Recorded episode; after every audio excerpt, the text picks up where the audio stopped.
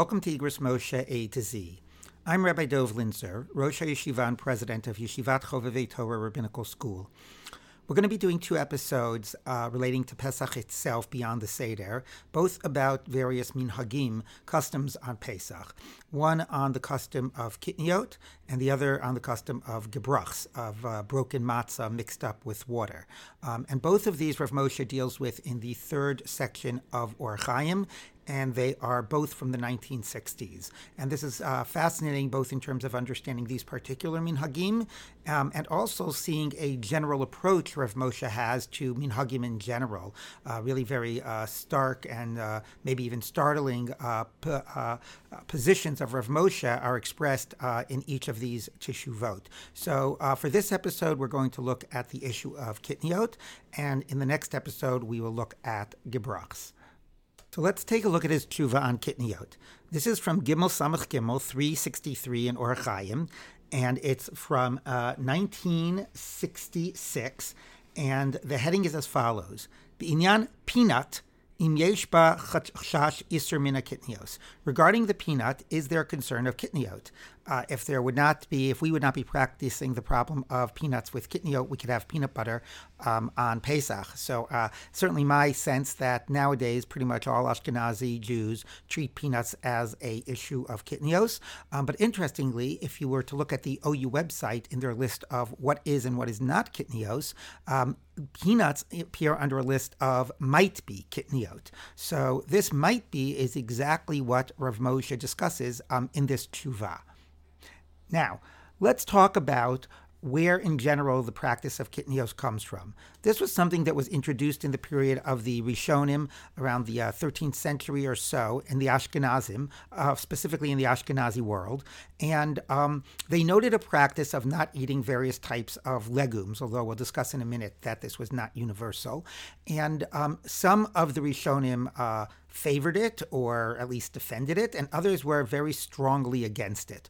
Um, and those who came to defend it uh, uh, gave a number of reasons. Um, the first uh, reason, or the first set of reasons, was that it is like uh, wheat in some ways, like grain in some ways, um, planted in fields, harvested, although the harvesting would seem to be a little different than the way wheat is harvested. Um, and I think most significantly, it can be turned into flour um, or turned into other types of food products that are very similar to what you would do with wheat. And therefore, uh, we won't eat kitnios because that will come to us le- eating uh, other types of wheat and grain. That's one set of reasons. Um, the other set of reasons is that because they were often planted in fields together with wheat or nearby wheat fields or grain fields in general, um, it was very hard to make sure that there would not be any grain or any uh, grain flour uh, mixed up with these kitnios. Um, so those are the two sets of reasons that are given. Um, the Beis Yosef, uh, Rav Yosef Karo, uh, mentions these reasons dates that existed in the Ashkenazi Rishonim, whether this was um, uh, something, a good minhag, a good practice, or uh, one that was nonsense. And after recording all of these positions, he, end, uh, he, he ends with the following words. He says. Nobody is concerned with these types of issues except for the Ashkenazim. So, first of all, a very Sephardi centric perspective, right? The Ashkenazim are the other, not that the Sephardim are the other. And this is some, you know, nonsense that the Ashkenaz, some of the Ashkenazim are worried about. We Sephardim don't even begin this conversation at all. And of course, I think it's this time of year that uh, many Ashkenazim feel that if anything were to motivate them to consider to become Sephardim, um, maybe there would be other things, but the non eating of kitnios uh, would definitely be very high up on the list. Uh, nevertheless, um, and I should also mention that there are some Sephardi communities that have adopted it from particular geographic regions, but basically it's a practice unknown in the Sephardi world. Um, nevertheless, right there, the Ramah comments, not surprisingly, or the Darkei Moshe, you know, Rav Moshe Isserles here, his commentary on the Tur, and he comments, b'nei ha'ashkenazim. But of course, we are B'nai Ashkenazim, which is, by the way, interesting because Ashkenazim really means Germany, but we in Eastern Europe are descendant of German Jews, and therefore, or France, French and German Jews, and therefore this practice continues among us. So that's the basic reason and um, for it, and how we as Ashkenazim have, or Ashkenazim I hope some of my listeners are not just Ashkenazim, how Ashkenazim have um, this practice of not eating kitniot on Pesach. But now the question becomes um, what is considered kitnios? I mean, we normally translate it as legumes, but we know that not all legumes are included. So if you uh, take a look, um, just a cite here from, for example, the OU website, it says the following. It says, uh, the early poskim mentioned that rice, buckwheat kasha, millet, beans, lentils, peas, sesame seeds, and mustard are included in the minhag. Um, and it is generally accepted that corn, um, green beans, snow peas, sugar snap peas, chickpeas, soybeans, sunflower, and poppy seeds are also forbidden. Now, by the way, corn is a New World grain, so it obviously was not originally um, in, or not a grain, but you know, but that's something that certainly grows very similar um, to wheat, but it's a New World type of a product, so it certainly was not originally part of the custom. And nevertheless, that is a major kitnios. That's why we all need kosher lepesach soda because of the corn syrup and so on. Um, so this is the list that's given, um, but it's not exactly clear, you know, what's in this list and what's not. Uh, they don't all share the same characteristics. There are things that have these characteristics that are not in the list, and that, of course, raises the question about how are we to determine what is and is not kitnios. And uh, in the contemporary day, you know, the big issue was around quinoa, which is something that a lot of people think this is fabulous. This isn't in the list of kitnios, and this is something that uh, is grain-like and can give us like a source of, um, you know, starch and fill us up um, on Pesach. Um, and some people um, are totally fine with it not being kitnios, and uh, some Kaddish organizations have decided to classify it as kitnios. Even if it's not kitnios, of course, you have to worry is it free from chametz flour and so on. Um, but that is, these are some of the issues that, of course, are debated. So, what's the story with peanuts? Well, let's take a look and see um, what Rav Moshe says about this. And again, this is from 1966, um, and this is addressed to um, uh, Yedidi Moreno Rav Yaakov Goldman, Shlita. And here's what he says. הנה בדבר הפינat שכתבתי, שבהרבה מקומות אכלו אותם בפסח. So first Rav Moshe just starts, here was the practice in Europe. Um, many, many places, they had no problem with peanuts on Pesach. But you, the questioner, tama b'tama davar. You said, how could that be? How could that be that they eat peanuts? Aren't peanuts just as logically in the category of kitnios as everything else? There are places where they make peanut flour, so that's one of the reasons why we don't use kitnios because of its similarity um, to uh, you know to grain flour, um, and you can make similar products. And also they're planted in the same way that uh, kitnios are planted. So um, and therefore you know just logically in terms of the genre that they're a part of, they should be in the category of kitnios. So here's what Rav Moshe responds. But you actually you know that this really is not the point. The point is not whether the same reason or characteristics apply. So now we would say, really? That's not the point? I thought that was the whole point of the minhag. So shouldn't it extend to things in which these same reasons apply? So let's see what he says. We do not say that anything that you can make flour out of is forbidden, because just think for a minute, what would that mean? We couldn't use any form of flour. Of course, there goes all our wonderful potato flour products. So Moshe says, that the you know we all use potato, uh, potatoes for making potato flour on Pesach. Lo rak b'medina zo, elegam Europe, here in America, in Europe, in v'gam b'doros hakodmim. And this was always the practice to use uh, potato flour.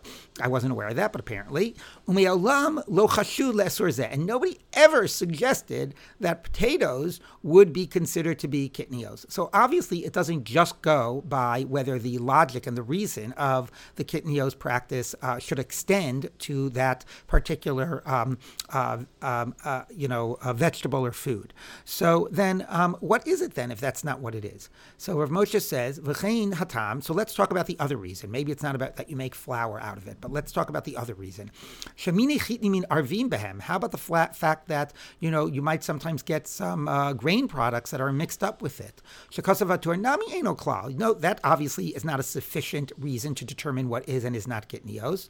Why? Because he says Daha anis vikimo, because when it comes to caraway seeds or um, or uh, anise seeds, shemitarvim behen minechitim v'saorim, those we know that often they would get mixed with uh, with uh, wheat and barley seeds. Nevertheless, nevertheless says Rav Moshe, um, and we even know it would be very hard to make them kosher Pesach. So there would be a really good reason to put those in the kitnios category. And nevertheless, he says um, that the poskim write um, that umikom lo osrum it's even in the Ramah that these are, that's not in the category. So here we have things you make flour out of, like potatoes. That's not in the category. Things that might get uh, chametz, you know, or grain products mixed up. All of there are things like that that are not in the category. So it's quite clear that the reasons don't dictate what is and what is not in the category. Okay, so what does dictate? So Rav Moshe says, and then he, by the way, he throws in that you have something like chardal, like mustard, okay, that that is included in the kitnios problem. We all know we can't have mustard on Pesach if you're Ashkenazi. He says, bo hatamim, and none of these really reasons apply in any legitimate way to mustard. So when the reasons apply, it's not necessarily kitnios. Some things are kitnios that the reasons don't apply to. So what the heck is going on here? What is and what is not in the category? It's it's such a great question. And let's see what his answer is. His answer is what's in the category is what the minhag what the minhag started with, and that because it's a minhag at the end of the day, it's not a halacha. I mean, it's it's a halacha they have to follow minhagim, but it is ultimately based on what the custom and what the practice was. Uh, so he says like this. He says, "L'chein ein lanu bedavar elama shemifurash shenahagud le'esor the only things that are included in kitnios are things that were explicitly indicated that were part of this practice. So if a poskim, the early poskim, the Rishonim, maybe the Ramah writes, here is what the practice is, that's miforash, or mashiyadua umeforsam. If there was something that was, you know, well known that the entire community treated as kitnios, that would also be in the list, even if it wasn't, let's say, explicitly mentioned um, in some of the earlier poskim. But basically, the minhag is limited to what the minhag was when it got started, the early list of kitnios. Now, as I mentioned earlier, you know, that's not totally true because corn, which is very grain-like, um, you know, d- definitely came into the minhag, and that was a new world grain. That was after the minhag began. Um, so maybe when there's something that's really compelling and really, you know, uh, you know, somewhat identical or close to identical to the, uh, you know, to the uh, other things, although corn isn't like the other kitnios, but um, those types of things that are really compelling, maybe those will say, okay, those are obviously in the minhag. Those obviously would have been included at the outset. Um, but anything else, says Rav Moshe, the minhag is what the minhag is. Now, this is a really important principle that comes up in Rav Moshe time and again, um, and not only by minhagim, even by certain drabanans. You know, sometimes there's issues about, you know, is such a thing forbidden forbidden rabbinically? Well, since the rabbis forbade X because of this con- a certain concern, they certainly would forbade forbid Y because of a similar concern. So, like a question maybe playing certain games on Shabbat where normally you keep score by writing it down. Um, so we know that the rabbis forbade certain activities on Shabbat you'll come to write down. Did they forbade forbid playing games? Um, did they no? Did they ever say don't do anything you'll come to write down? No, they listed specific activities. So Rav Moshe's general approach is we don't extend rabbinic gezerot um, beyond what their original articulation was and their original, um, uh, you know, um, formulation was, um, even if the logic applies. Now, he does not keep to that consistently. There are times what he says, maybe similar to the corn point about kitnios, there are places where he says, obviously they would have included this. This is so much identical and similar to the original thing. Um, but generally, he says it's limited to what the original takana was, and all the more so by a minhag and by a custom where it's sourced in practice, and it's sourced in that earlier practice. So let's see what he says. Um, so why was it that the original practice was limited to certain things and not and not others? So here's what he says: "V'gam yeshlitin tam didin masheneser b'minhag um, ha'eno zed davar haneser b'kibbutz chachamim." He says, "Look, this thing that was forbidden by minhag, it's not something that was a rabbinic ruling. If it were a rabbinic ruling, then you, the rabbis could, sometimes they might, as I said a minute ago, uh, forbid certain activities, but they could also make more broader parameters. Don't do activity X, which, you know, any activities that could lead to writing. Um, don't eat any types of uh, vegetables or legumes or so on, which might have chametz mixed into them or which which you can make a flour from. So if it were a drabanan, they could have set abstract uh, parameters, and uh, then it would have continued to include new things that fit into those parameters. But Rav Moshe says it was not a uh, something that was a rabbinic ruling. It was a minhag. It was a practice, and practice is exactly that. What were the people practicing?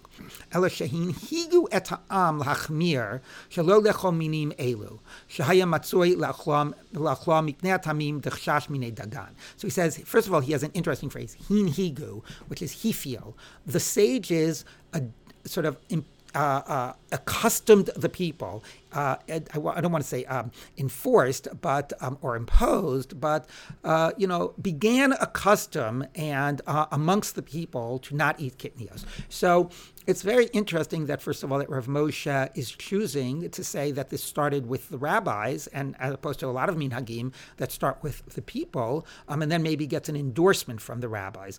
So I'm not exactly sure why he says this. You know, maybe because in some of the Rishonim it speaks about some of the Rishonim having this practice but it's not clear that that meant that they then went ahead and sort of, you know, encouraged the populace to adopt it. Anyway, this is how Rav Moshe frames it, maybe to give it the extra weight, because we do know that we treat kitniot, you know, in a very weighty way, um, raises a different question, right? Why, when it comes to other minhagim, can we sort of say, well, you know, some people have a minhag doing kaparas, you know, that was, you know, that was, mm, you know, the, the minhag back in Europe, but I don't do it nowadays. You know, Kitnios have something that have really adopted the real, on the one hand, it's a minhag, on the other hand, because it is so much embedded in the laws of Pesach, it really almost becomes, it's been like halachicized, um, and uh, which could lead to expanding the category, as we said, because you abstract. But it also, you know, really develops a very heavy type of a weight. So it could be that that's why Rav Moshe is framing it, that this was something that began with the rabbis. But that's not really the focus right now. The focus is,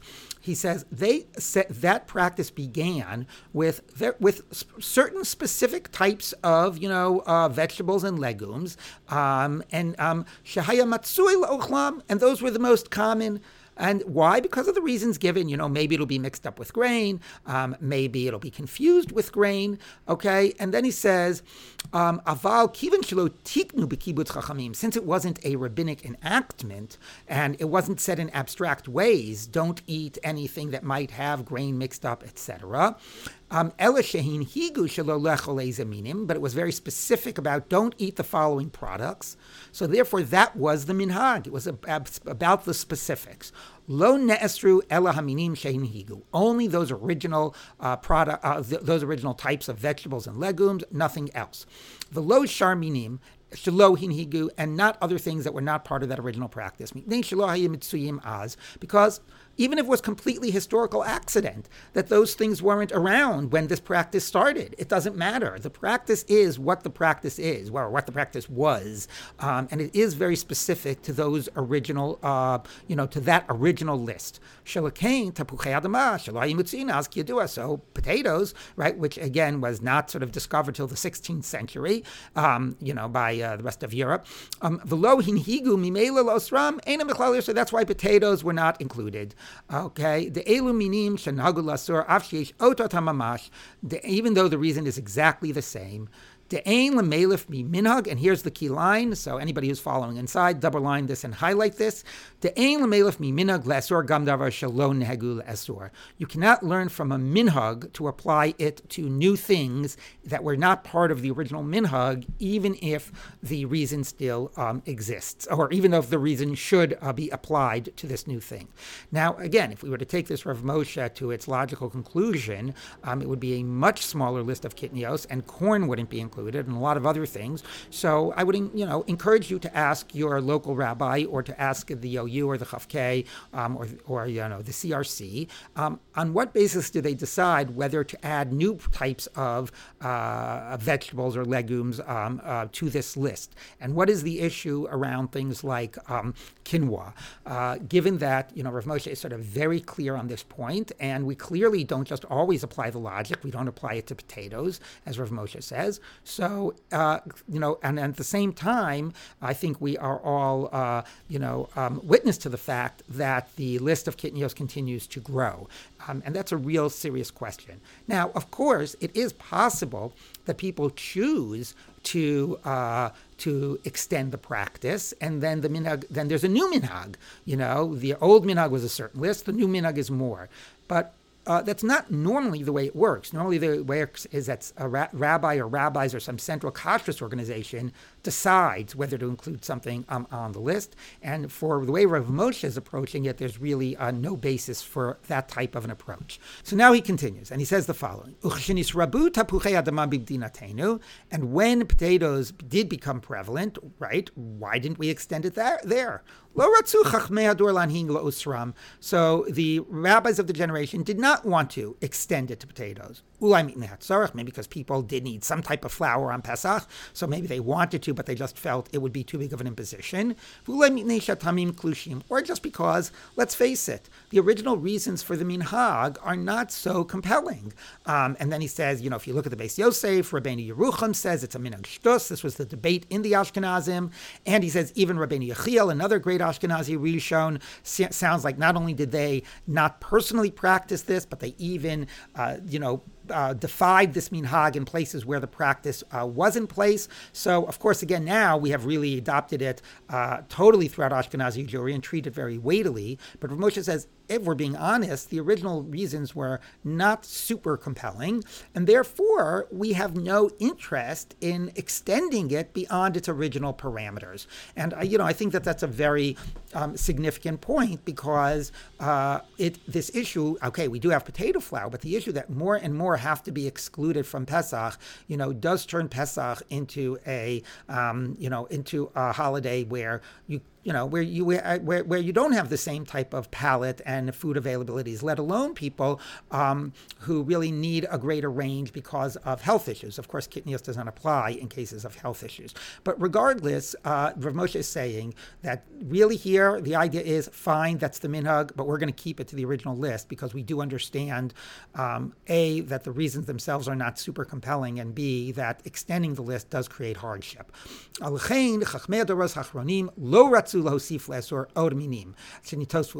Therefore, they did not want to go ahead and add other ones, again, with the exception of corn and with the exception of the practice nowadays.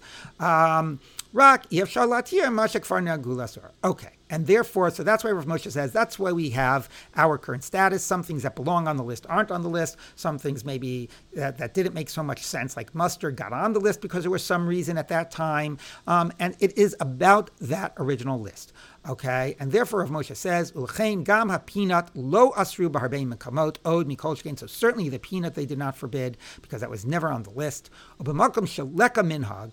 And now here's the idea: is that the minhag could possibly expand. Um, but if there is not already a practice not to, to eat the minhag, ain le'esur, you should not make it forbidden. Just be, that, that we have no motivation as rabbis to extend the minhag. Ki bidvarim ke'elu ain. You should not be strict um, in these types of matters. If you do have a particular minhag, it's, you know, if you really are, no, no, you know, my family, where we came from, we never ate peanuts, so shalolechol peanut, aser peanut, fine, then for you it's forbidden. Misafek, if you say, I don't know, I don't know if we ever really had that practice of peanuts, or maybe some people in the town did, etc. So if there's any doubts, says Rav Moshe, there is no reason to extend this to peanuts. Um, it's only if that is per- very specifically and particularly your minhag. So therefore, Rav Moshe says you should give a kashal pesach uh, hechsher on peanuts. Why do you need a kashal pesach? For because if there is a concern, you know, that flour and other types of things could get mixed in, it needs that kasha pesach, but there is kitnios do not apply. Um, and therefore you can give that hechsher. The yochlu elu shalo nagub and anybody who does not already have a mina can eat it. Chayin isi shenostim hechsher peanut oil mehai and that's why also peanut oil. And that's also an interesting question. Certain products that are more recent additions to the list, um, sometimes poskim are more lenient when it comes to derivatives such as oil and so on. So Rav Moshe Moshe acknowledges that it's.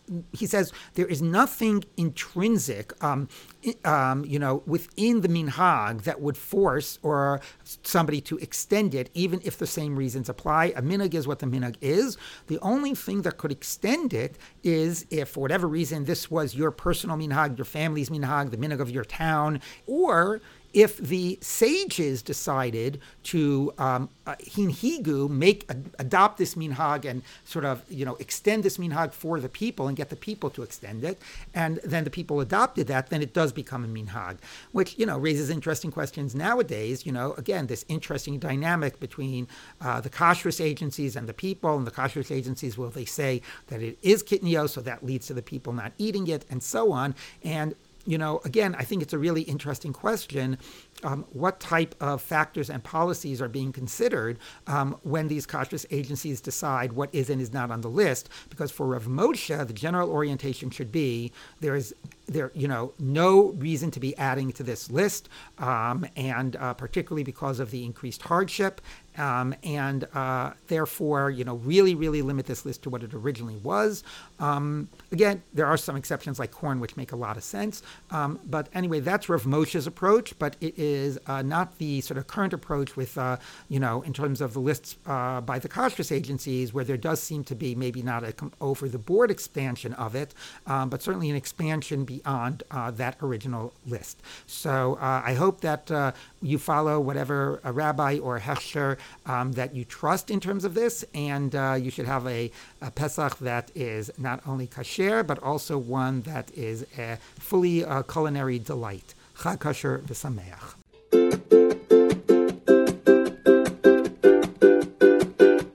Thanks for listening to Igros Moshe A to Z, now celebrating 10,000 listens. This podcast is brought to you three times a week by Yeshivat Chovevei Torah. To learn more, visit yctorah.org.